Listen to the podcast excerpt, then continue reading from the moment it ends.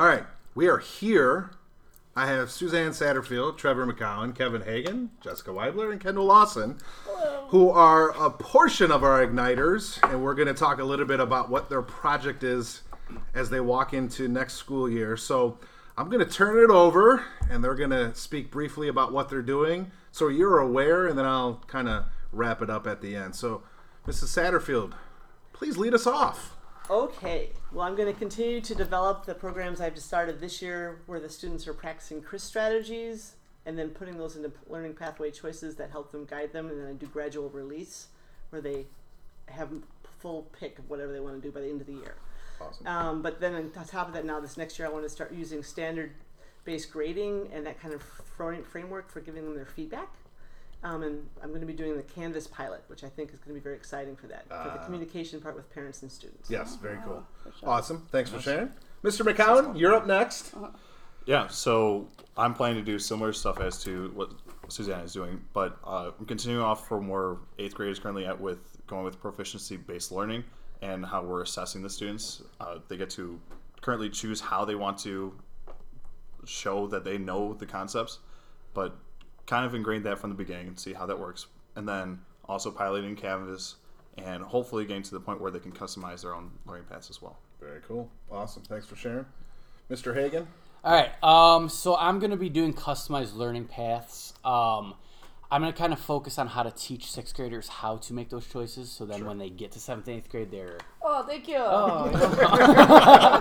um, and so I've experimented with this year with the new themes in social studies, and it kind of works perfectly. Being like a strictly project-based class, um, it's just kind of perfect for it. Um, but they don't know how to do it, so I got to teach them all There the you go. choices they can make, Yeah. how to read standards, how to do it, and uh, I'm gonna have a student teacher next year, so I feel like that's gonna be awesome to have more adults in the room to really Yeah. get around in conference. And Sure. So, it'll be Cool. cool. All right. Thanks for sharing. Miss Weibler, you're up.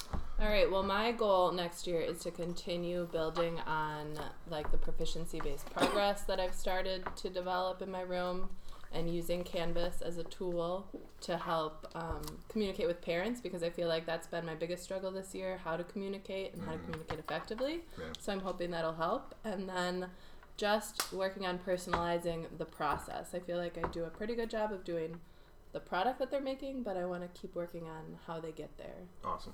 Very cool. And last but certainly not least, Miss Lawson.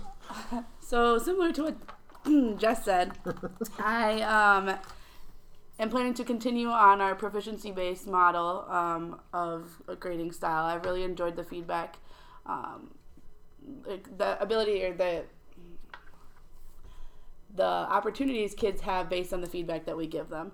Um, it's going into next year and trying to figure out how to have customized paths work best in my classroom um, because I have a co-taught class and because I have a split block.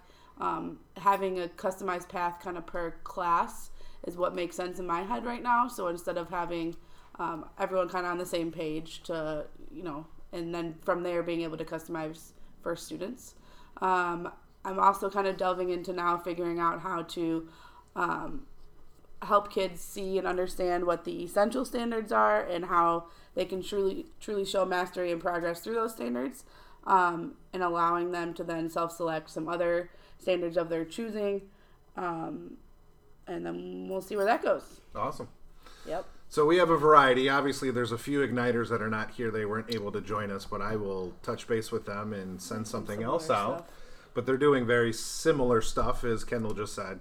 Uh, one of the reasons I wanted to share is that so hopefully you're aware of what's going on next year, and and hopefully you reach out to some of these igniters on how it's going. You know, some of the stumbling blocks that are that are taking place, and some of the successes as well. So.